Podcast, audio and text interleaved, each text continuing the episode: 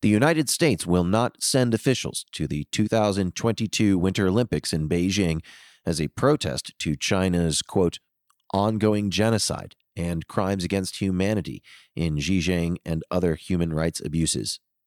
End quote. Human rights groups accuse China of detaining more than 1 million Uyghurs, the largest ethnic minority group in the province of Xinjiang, and placing them in a network of re education camps. Hundreds of thousands were sentenced to prison terms. Allegations range from torture, sexual abuse, and even genocide.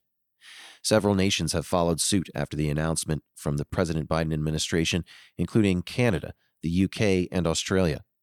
Lauren Smith, associate professor at the IU Media School with a focus on sports media, says the diplomatic boycott can begin the conversation.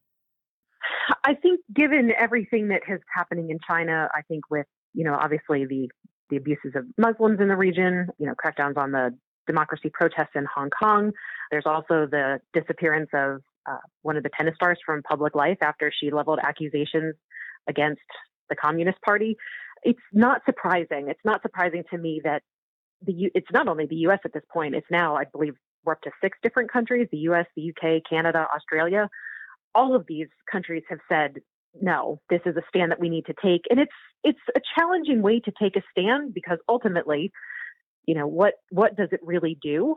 You know, the U.S. not showing up for a diplomatic boycott isn't all of a sudden going to magically make all of those issues disappear, but it is a way for the U.S. and other nations to take a stand and say, we don't agree with what is going on. We do not approve of this behavior. We do not approve of, of the things that are, are happening in the country. And we won't go to that country and, you know, tacitly support what is happening there. Smith says that sports and politics have remained intertwined since the dawn of organized sports. She pushes back against the idea that you should leave politics out of sports you know, if you go back to the first Olympics, if you go back to the Greek city states, you know, sport was a means for political leaders to get together and discuss diplomatic issues. So we've seen throughout the course of history over sport, Roman gladiators and, you know, looking to the 1936 Olympics, looking to the protests during the civil rights era. Sport and politics is something that is, and I tell my students all the time, it is inherently intertwined and they are definitely bedfellows what most people think about when they think about politics and sport are instances of, you know, standing out activism and protest. And that's where backlash comes against, you know, keep politics out of sport. But but they're there. They're intertwined all the way from public funding of stadiums to protests. She gave examples of how sports influenced political change throughout history. Smith argued that progress often happens in sports before it's reflected in policy. If you look at Jackie Robinson breaking the color barrier in baseball, that happened six to eight years before Brown versus the Board of Education.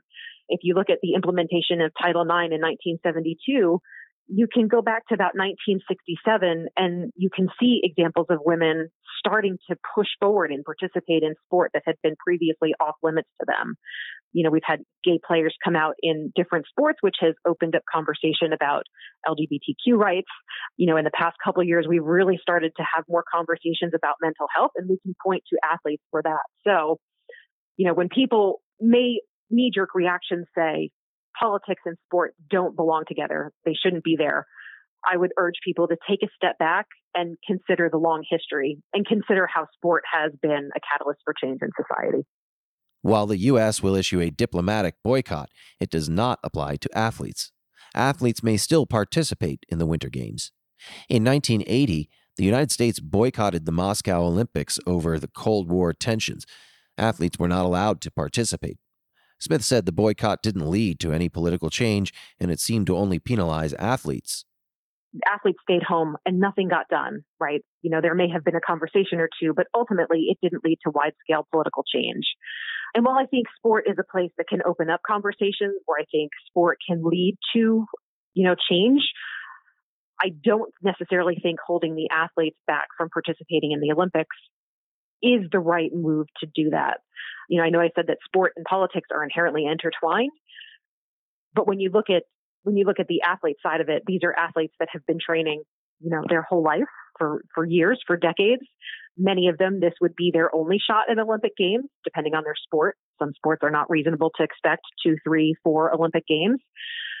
And so at the end of the day, if there hasn't been proven success, um, proven demonstrated success in withholding athletes and not letting them participate, then I think ultimately you're punishing individuals who don't have a part in this process and don't have a say.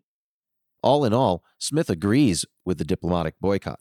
She described it as, quote, smart and strategic move given the world stage the Olympic has to offer.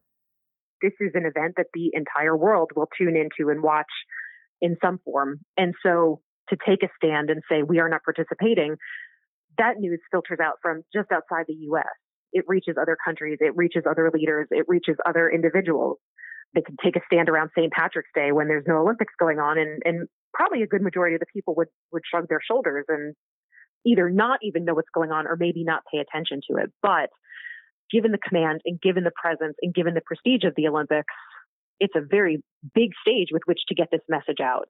And so when people are tuning into the Olympics, I mean, obviously when they watch NBC, when they watch, you know, any of the pre-Olympic coverage, I'm pretty certain that, you know, the NBC affiliates and the NBC anchors that are over in Beijing are going to be talking about this move. So based on the scope of the audience that will be watching, you know, it's a large audience to raise the awareness about what's going on.